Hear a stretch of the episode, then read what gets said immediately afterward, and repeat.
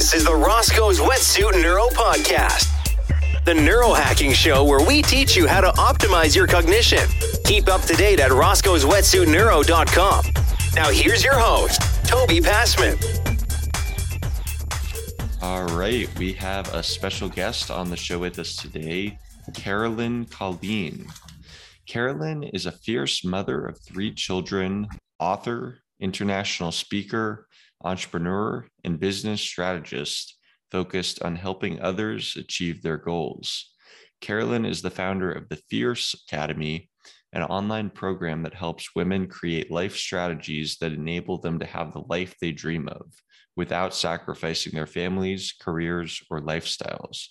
She's also the author of Fierce Transform Your Life in the Face of Adversity, five minutes at a time.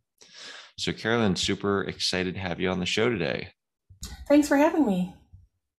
So, tell me a little about kind of your your uh, your childhood, your upbringing, kind of what led you to kind of down the path that you eventually got down. So, I am uh, hailing here from Wisconsin, and I actually grew up here. I lived in uh, I think four or five different states before the age of seven. Uh, but this has been the longest I've been in one area, and that is in Wisconsin.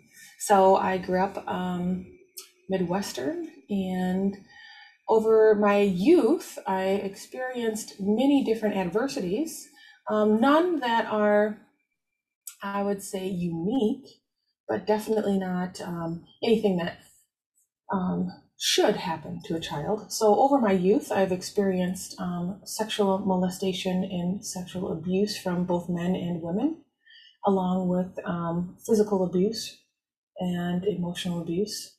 And dealing with that growing up was um, difficult in that it was random people coming in and out of my house and um, seeking to abuse. And um, it definitely affected the way that I saw the world. Growing up that way with my sister, who is nine years younger than me, and I was her protector, I helped protect her from uh, all of these random people who sought to um, abuse. And we grew up surviving. And through survival, you have a certain way of looking at the world. And as I grew into teenage years, I saw the world as a place that um, sought to just basically be, um, we're just here to be used in some way. And when you have a perspective of that at a young age, that tends to be what you gravitate to as well. And I found myself in a very abusive marriage as a very as a as a teen and a teen mom. So I um, So what I did is I was able to navigate that, a bit of what life meant as a teenage mom and a, a wife. Um, so 19 years old, there I am with a child and uh, in an abusive marriage, and didn't know that that's what it was. I thought that love was uh, someone who monitored your food uh, intake and monitored your time and alienated you from everyone um, that knew and loved you. I thought that was love. And so I didn't really know that it was any different. And um, until my daughter, when my daughter was born, I realized what love was and uh, realized that it was something that was unconditional and that she deserved more, even if I didn't think I did. So, uh, what I what at that point, what I did is I of a way to leave my abusive marriage, and I found myself in the Salvation Army. So, in the Salvation Army, I found um,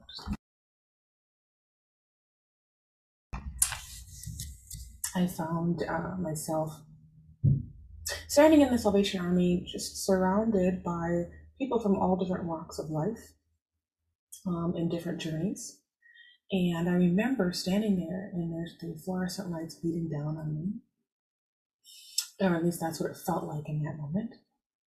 And I was immobilized by fear and by um, anxiety and by uh, not knowing where my next meal would come from with a child, two boxes and a toddler bed. And um, the immobilization of um, hmm, what am I going to do now? How did I end up here? And what does my future look like? In the in those moments, I looked around and I thought, this can't be my life. This is not this is not what I had planned. And I needed to make a change in a way to escape the the paralyzing um, flashbacks that I was experiencing and the paralyzing um, fear of uncertainty. And then also the fear of losing my life because I was promised that if I left my abusive relationship, I would, um, my husband would end my life in his own so that we could be together forever. So those were real fears in that space, but I needed to be able to move forward.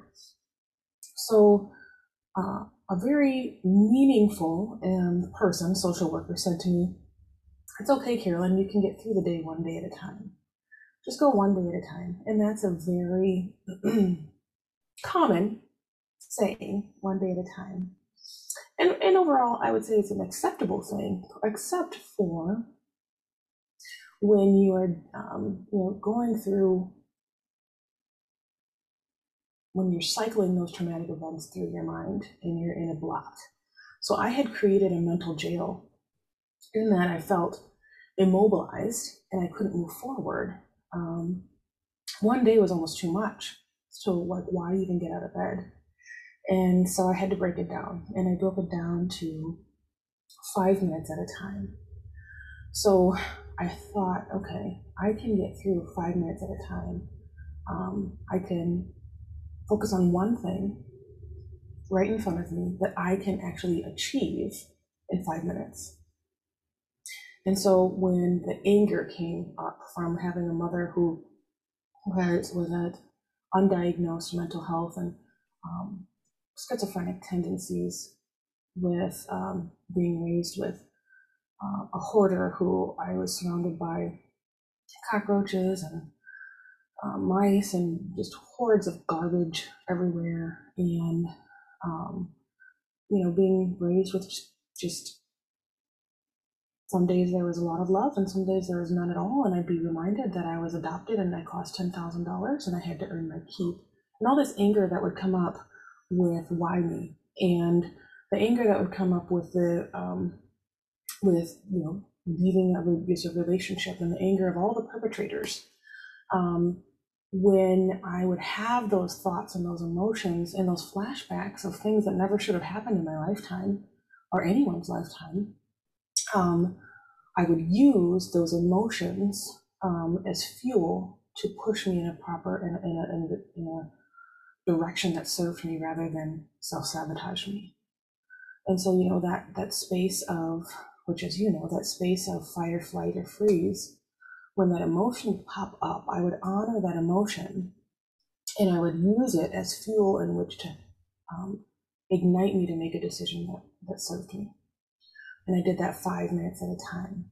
So, five minutes at a time, standing in line with the Salvation Army, five minutes at a time, stacking and stacking and stacking that in order to first put on a smile so that my daughter wouldn't be afraid and move forward in that line to get food move forward in the decision to get into low income housing, move forward in the, the decision to um, fill out that paperwork line by line in order to get food stamps, um, figuring out how to patch food pantry to food pantry together in order to make sure that we had enough food for the week, and continually moving forward five minutes at a time to registering in school, to raising, to building my career, to getting out of low income housing. I worked um, sometimes 60 hours a week while going to school full time to try and escape that circle of poverty that I had found myself in. I cleaned houses. I babysat. I bartended. I um, worked at the hospital to get insurance. I worked and worked and worked and worked and worked five minutes at a time, not thinking um, back but pushing forward. And I was able to push and, and build my career and build my education in which to raise my income and escape not only the circle of abuse, but the circle of poverty.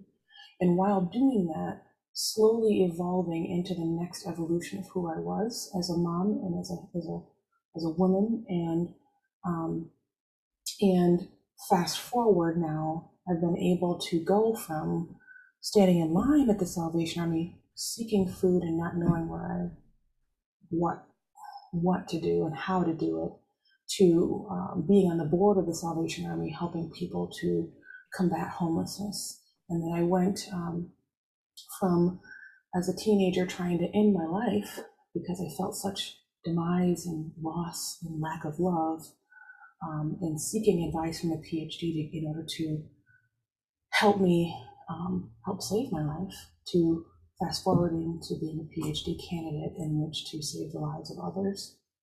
And um, it's interesting as I look and reflect on the evolution of who we are as humans and the resilience that we have. Truly, for me, it was breaking it down five minutes at a time in which to further build up making decisions that served me in which to get me to where I am. Because the people who have been through things that are exactly the same, even grew up in the same block as I did, are still at the Salvation Army.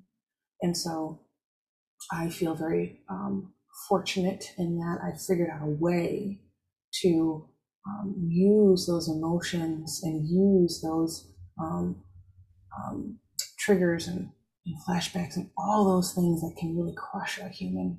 And I've used it as fuel to push me in a, direction that would serve me compared to self sabotage.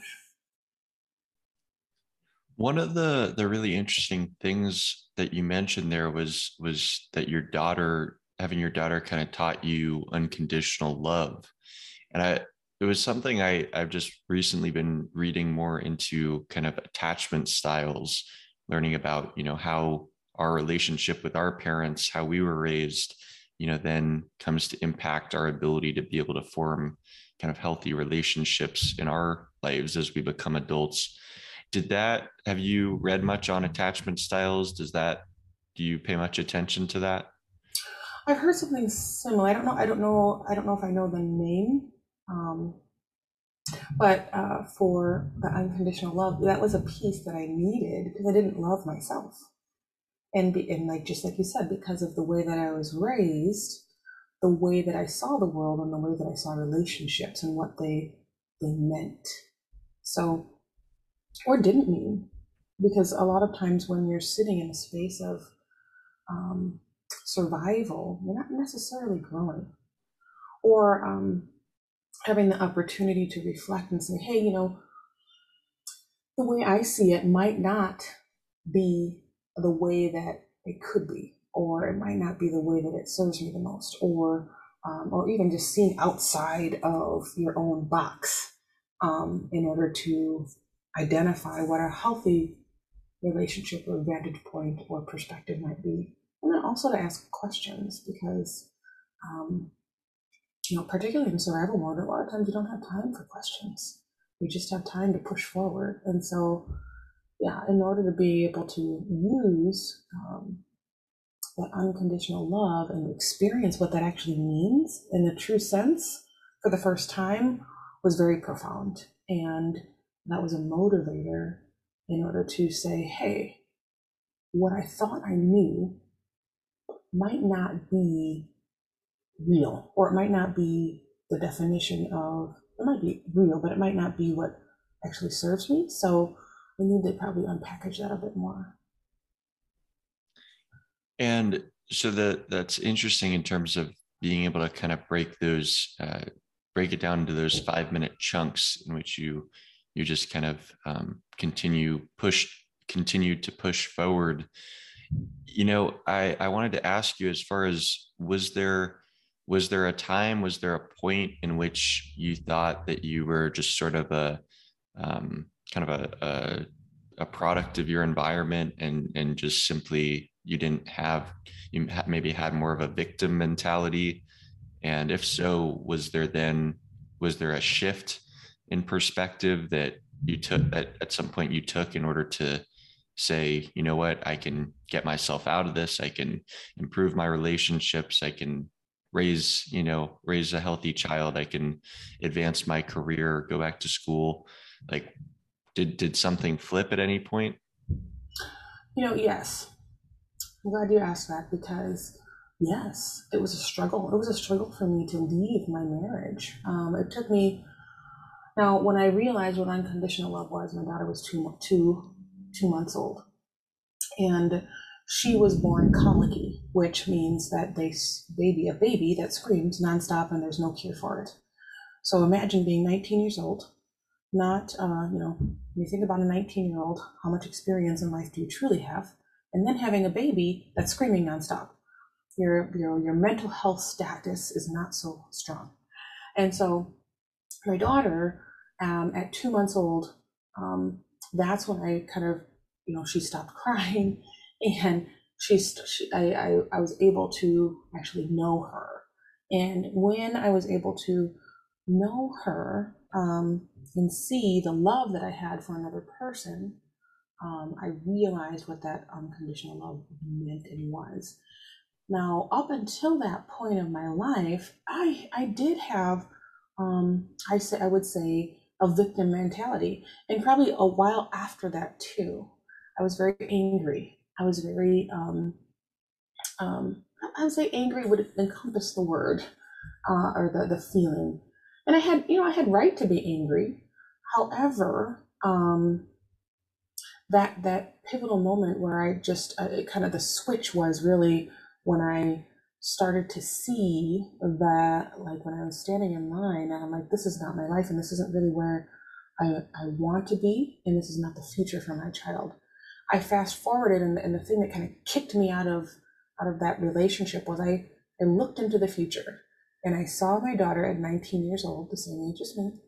And I thought, I know statistically that if I were to stay in this relationship, my daughter will actually do the same thing. She will marry her father. She will be in a relationship, and the statistics are very high. She'll also be a young mom.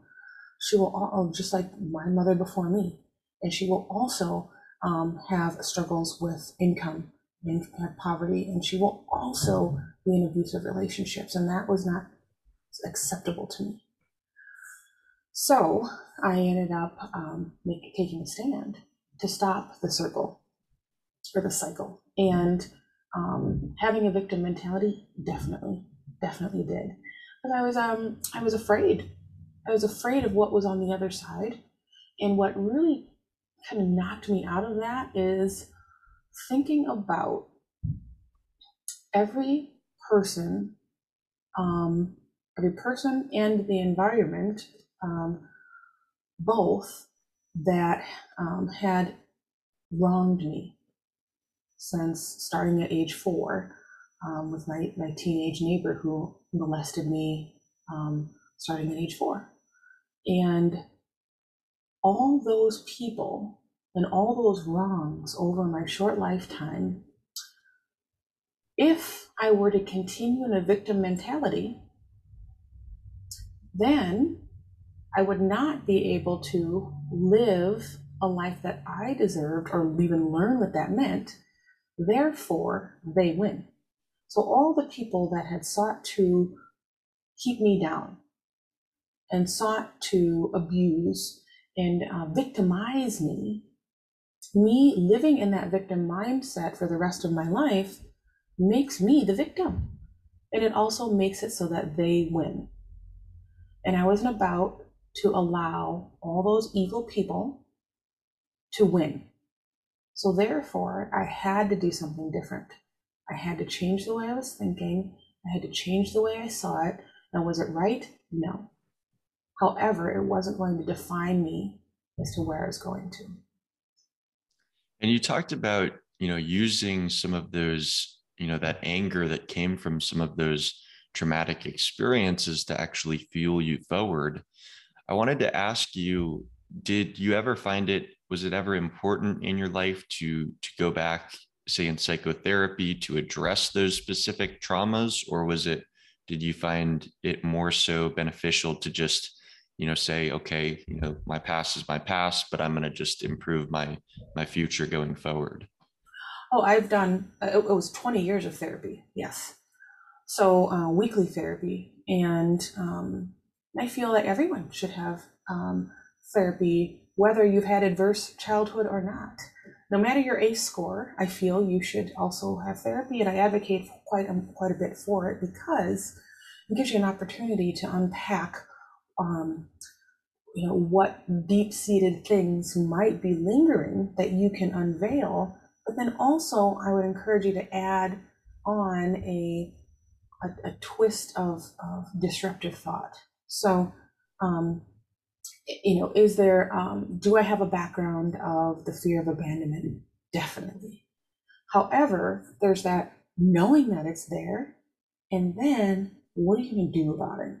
What are you going, are you going to um, process through it and acknowledge it because it's all part of you, whether we've chosen or not? However, how do we lean into, all right, it happened. That is what happened. It is true and valid.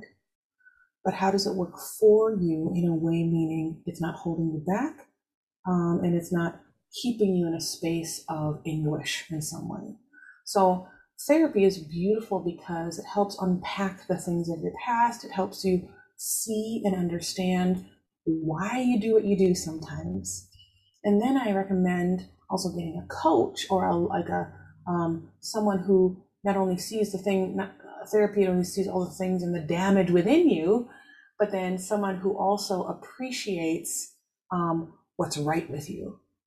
So there's the, that that that balance. So for years, many, many, many, many years, weekly therapy to work through the the process through um, how it's affecting my body, my mind, and my spirit of my past.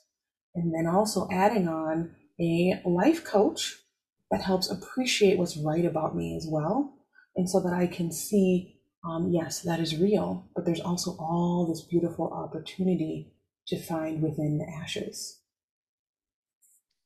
That's yeah, that's an interesting distinction. Um, I just had a, a coach come on, Rod Francis, uh, he was uh, he came on my podcast a couple episodes ago and was was talking about that exact thing about the differences between between therapy and a coach and how they can be equally kind of powerful in their own respect tell me so kind of continuing the narrative as far as once you sort of you you went back to school um, what was what was next what did you move on to when you kind of started your career so from there, I um, I was I've, I've been very resourceful. So I'm a resourceful person, and that's something that I think comes from when you have nothing.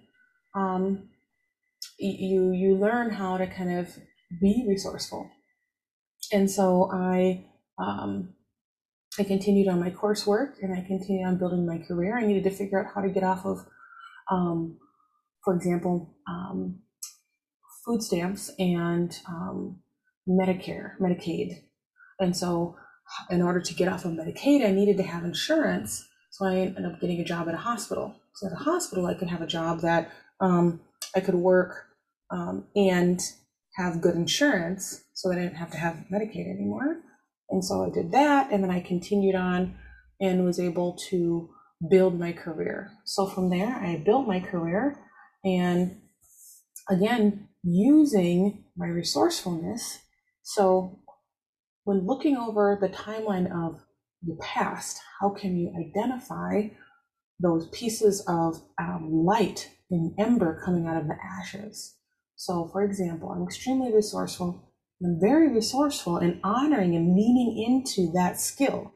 Now, the why I'm resourceful is because sometimes I had to figure out where my meals were coming from. I had to figure out how to um, escape the circle of poverty. I had to figure those things out, which made me very resourceful. So the, that's the why. However, the the benefit that comes out of it is resourcefulness. Same thing with um, um, strategic. So I got into strategic planning. I learned lean technologies. I learned methodologies and a combination of my my college education with my own personal learning. So with um, being uh, learning um, strategic planning, for example. Well, when you have nothing and you have to figure out the days and the times of how to get from the bus stop to the food pantry, to the daycare, and back to back to class again, um, while packing a baby, a stroller, a backpack, and a baby bag. And you better know you're going to make sure you get to that food pantry before it closes, or you don't eat. You, that is a strategic planner right there. So, how do you lean into that and combine your education from your coursework and learn lean methodologies and learn strategic planning? So, you're able to then elevate the things that are not so great and find something that happened to you to happen for you. And so, through my career in developing um, how where I've come to was really honoring my past. And through honoring my past and seeing those, you know, things that um, could be positives that I could use is how I developed that. So then I went on and I went on to consulting. I built my career in which to consult some of the largest corporations in the world on their space and their people and help them um, understand the data around where they would locate in the world I traveled all over the world in doing that. And then um, as I continued on, I built my career in healthcare and I was able to take something or take something that was, um, take nothing and kind of make it into something, which again, in my personal life, I was able to take nothing and make it into something. And so then in my career, I've been able to turn businesses around as a business strategist and help them um, position themselves in the market in which to create more income. Um, and so uh, businesses that have been in existence for, for over 30 years, I come in, I help them uh, reorganize their business so that they see more profit than they've ever seen. And so again, it comes right back to how do you honor uh, what you what has happened to you in order to happen for you, and uh, that's where coming to be a serial entrepreneur and creating different businesses all the way to creating my own private school. So um, that is kind of how uh, that evolution works. So it sounds like you're you're sort of able to take the some of the the lessons that you learned just kind of in your own personal development um, in terms of uh, kind of taking ownership of, of what's going on and actually apply that then in your career so I, I, wanted to talk to you about um, that private school the, that you founded so that it's acton midwest mm-hmm. um, tell me about you know just what uh, what your thinking was there in terms of why you wanted to to start a school yes so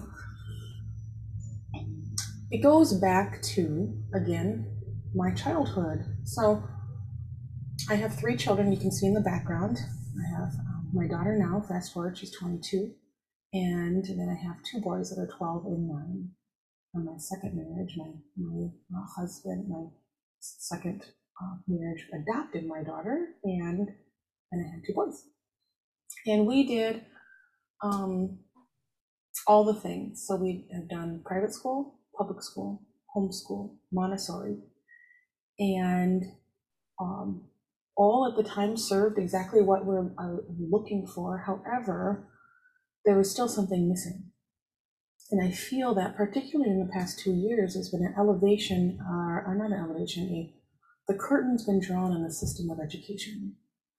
And I also feel that as a parent, I have a right to choose and um, to choose the education for my children and what that looks like, and why not um, why not require the best in what's best for us?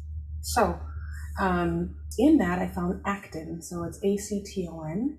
It's a school that was founded in Austin, Texas about 11 years ago.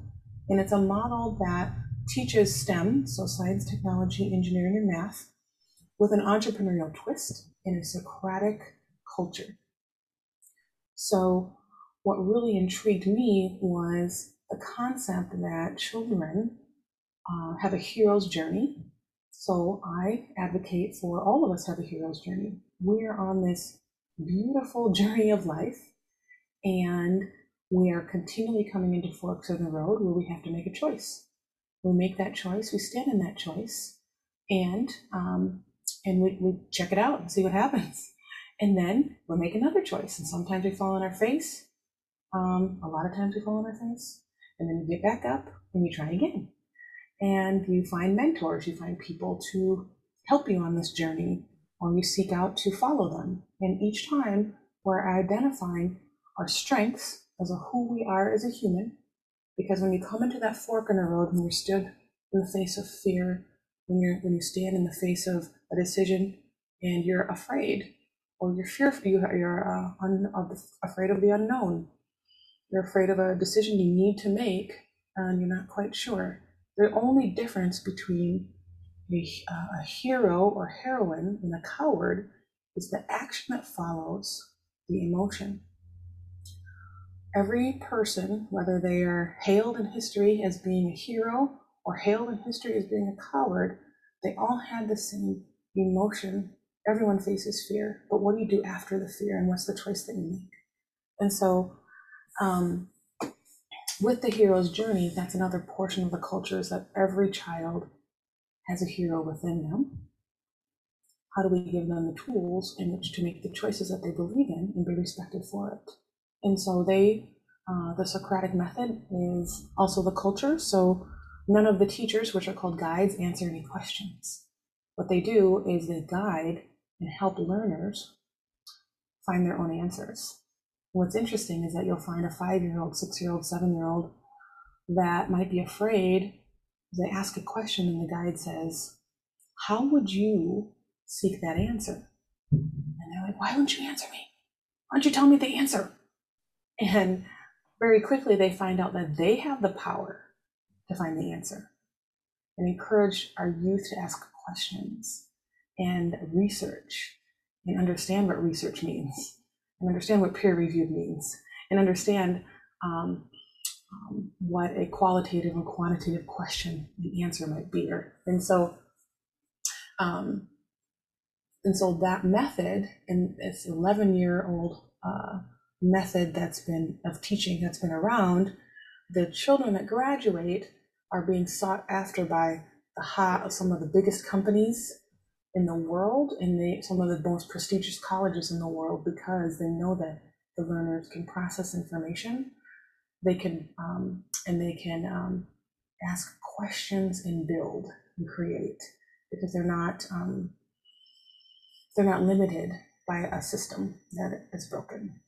And so for for us and for me i have long lifelong teachers uh, beating down my doors in order to try and teach and want to teach and get on the wait list of my school because they didn't go to school in order to make a bunch of money. They went to school in which to teach and um, and be connected with with students um, and the love for learning. And unfortunately, um, the system has let them down.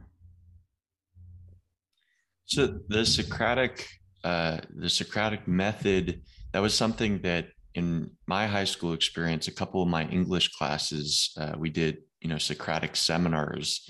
And I found that to be really, really helpful in terms of just spurring me, con, you know, continued thinking uh, and discussion uh, compared to, you know, just what you're saying, kind of asking the teacher, you know, for the answer directly and then just sort of you know waiting and writing that down in order to pass the test you know that that's going to be handed down. It was much much more you know inspiring you to really think for yourself as you're saying. So you know i think that uh that was a really cool method and and one that i'm super glad that uh, it sounds like you're able to successfully implement in in your schools.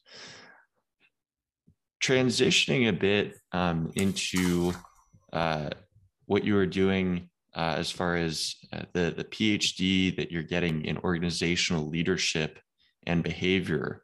Tell me about kind of why you wanted to go and get that specific PhD and what, what you're hoping to be able to do with that. So, um, with this particular PhD education, the reason that I chose this path is because I feel that as organizations and as communities in, in our world, I was really intrigued by the positive psychology and appreciative inquiry on how we can flip the way we look at things. So, from a um, how do we stay with the heart of what an organization and a community um, loves to do and stands for, while also moving the communities and organizations in a in a positive direction and in a direction that um, that is long term. So, for example, I'll go into organizations and companies who are um, they're not um, they're not on the same page. So they may be struggling financially, and they might be st- struggling culturally. And I will go into an organization and facilitate a conversation around um, rather than what what have we done and what was wrong. It's a conversation around how might we become. And so it's based. Uh, Margaret Wheatley, I enjoy her um, her viewpoint on a lot of things that happen in our world per se, and having coming from an appreciative inquiry standpoint of um, how might we improve or change what's happening now and into the future and bring communities together. So that's where organizational behavior comes from is understanding why people do what they do and how to help um, move in a direction that serves rather than depletes. And is that same approach something that that you feel like is similar in terms of working, uh, say, with students with with your school?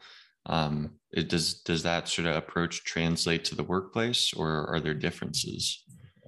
I, I feel it, it's overall. So if you're using it in your family, in your community, or in your organization, so for example, even with yourself, so um, why do you do what you do?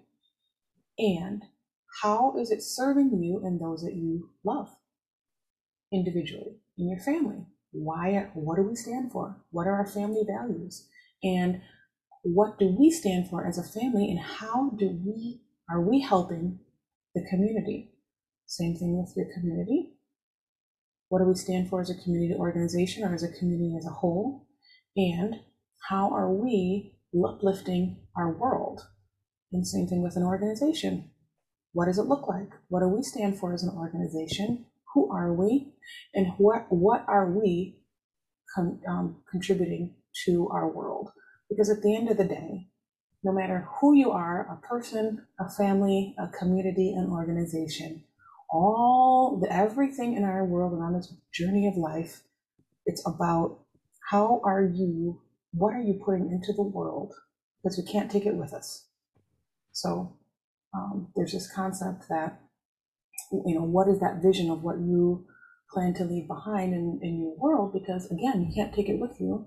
And, um, you know, at the end of your days, what is that impact you want to leave?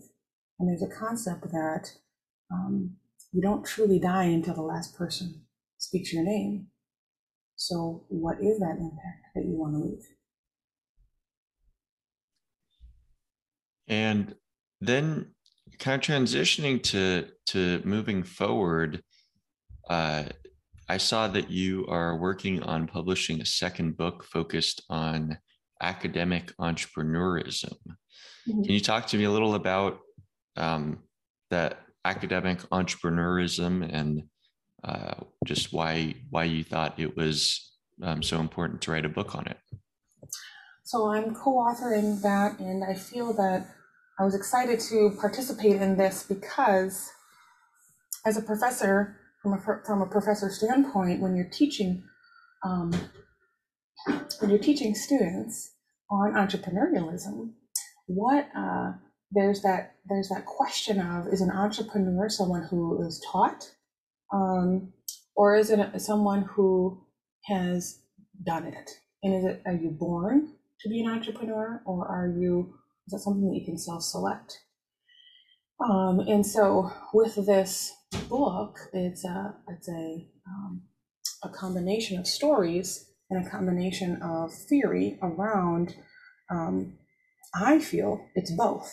So I feel that because of reflecting back on the different ways in my short lifetime that I've had to try and fail and try and fail and try and fail, that that is a, a spirit of entrepreneurialism along with a combining your education and what you can learn and take in and which to become an entrepreneur because you can be an entrepreneur within an organization while working for a company but being an entrepreneur in which you are navigating through that organization with an entrepreneurial spirit. You can also be an entrepreneur in um, your own business and creating your own businesses. You can do both at the same time and then you can also be an entrepreneur of your life meaning how are you uh, using an entrepreneurial spirit in which to self develop at a rapid pace. Awesome. Well, uh, Carolyn, I've really enjoyed our conversation today. Um, anything you would like to to leave just as we as we wrap this discussion up? Uh, I guess the only thing I would say is um, through the different things that we've talked about today, I would like to say to you and to your listeners and to everyone to just leave them with a thought of when you're looking at that next thing that you're after, or you're, you're, you're thinking you need to move forward in some way, just remember that sometimes you have to borrow the light that another sees in you until your fierce light ignites. Hmm. Interesting. Okay. So finding finding even if if you are not feeling whole or like that you don't have it figured out finding someone someone else that you can sort of borrow that spirit from to mm-hmm. try to, to to work on getting there yourself yes because sometimes you know we don't believe that we can do it per se but another person believes it or another person sees something in you you're like oh yeah that that's not me I, I don't know i don't know i don't know if i can do that that i don't know why they see that in me well you know how about you just borrow what they see in you? Because sometimes people see things in you that you don't see. Maybe you just have to borrow that until your until your concept of yourself catches up. Got it. Awesome. Well, Carolyn, where uh, where can people, if listeners uh, want to find out more about your work or get your books, where would you direct them to? Uh, come to my website at carolyncolleen.com or you can find me on Instagram, you can find me on Facebook, and you can find me on LinkedIn. All the same, carolyncolleen.com. Great. And for those listeners who enjoyed the show, go ahead and like and subscribe to our YouTube channel where Ross goes Wetsuit Neuro, and also subscribe on whatever audio platform that you listen to the podcast on, whether that be Spotify, Apple Podcasts, Stitcher, or any of the other ones. We are on them all. Carolyn, I wanted to really thank you for coming on the show today and sharing your your story. I appreciate it. Thank you. Thank you for having me. Welcome to Toby's Takeaways, the segment where I discuss a few of the most important takeaways that I had from the interview that I just recorded with Carolyn Colleen. First takeaway is that perspective is key.